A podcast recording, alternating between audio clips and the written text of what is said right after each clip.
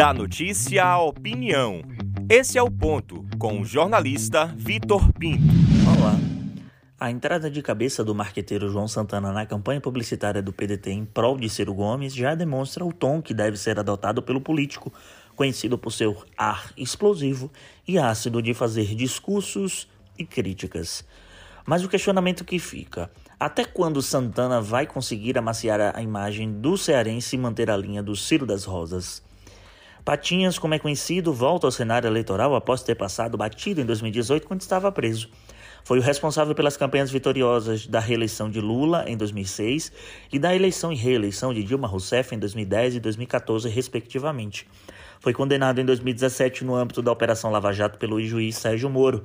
De acordo com a denúncia apresentada pelo MPF, Parte da propina paga a partir do esquema de corrupção existente na Petrobras foi destinada ao PT para pagar serviços eleitorais, cujo apelido utilizado pelos envolvidos era Acarajé.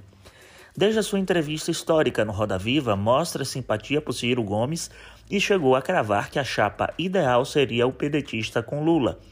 Mas enquanto essa conjunção não chega, o publicitário baiano vai fazer muito barulho na pré-campanha.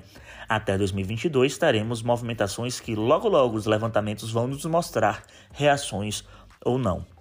O senador Jacques Wagner, quando questionado sobre o assunto, na conversa que tive com ele na Piatã FM, rasgou elogios a Santana, mas deu um tom irônico. Abre aspas. Se Ciro vai ficar nas rosas ou nos espinhos, depende menos do marqueteiro e mais dele, né? Vamos ver como se desenrola isso aí. Fecha aspas espinhos ou não, conhecedor das táticas e profeta da queda dos outsiders no processo eleitoral, João Santana quer a viabilidade da terceira via longe dos ódios do antipetismo e do antibolsonarismo. O jogo de 22 será para profissionais.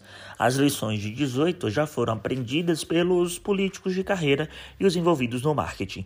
Não haverá vez para amadorismo ou pseudo-amadorismo nas diferentes frentes que compõem uma campanha vitoriosa. Se o efeito Santana terá efeitos colaterais, ainda não é possível mensurar. Um adendo.